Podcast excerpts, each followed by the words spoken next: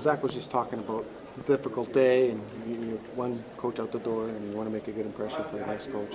And how did you feel it went today for, for your group? I thought it was great. I thought um, obviously a huge win. I thought a lot of guys stepped up and played great games. Um, I don't think it's really about getting a good impression at this point. Is getting our game in order and and trending in the right direction. And I saw that, so that's that's good. When you go through this as a team and as players, right? People that you've built relationships with are on the way out, new people that are coming in. Just what's that experience like? That 24 hours for players to kind of run that gamut of emotions? Because I imagine you guys are feeling the sting of that too.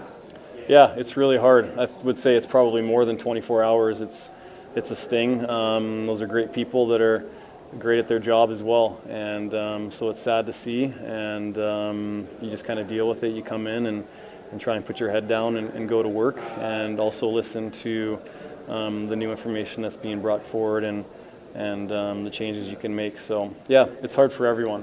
What was some of the kind of like the new information? I mean, he's he's here. He probably doesn't want to saddle you with too much, but he does want to give you something new or, or different wrinkles. So, would you kind of describe the way Kris handled his first game and getting you guys ready?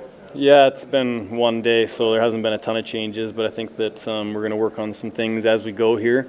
Um, similar to how we did it when Jay came in as well. It's hard to change something a lot overnight. Um, there's little tweaks in our defensive zone structure and um, some of our PK stuff as well. But um, that's it so far. I'm sure we'll stack some layers upon that as we go forward. One of the first things he talked about in his press conference was wanting to give players defined roles and give players you know, opportunity that. that. way. Yeah, I was going to ask you about that. You know, what maybe that means to you guys when you hear that, and it, it kind of bore itself out tonight.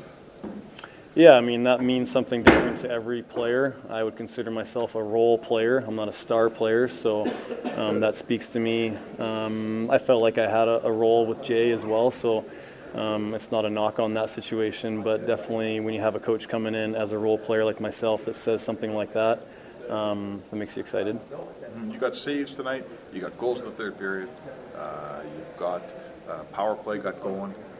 Does this team start to remind you of the team that we were expecting to see here. PK had some good kills too. Yeah, you can stack a lot of things on there too. Um, yeah, the, the story, the headlines that don't get written, but they're important. Um, yeah, I mean that's what we've been looking for, and and we get a win too, so it's not too surprising.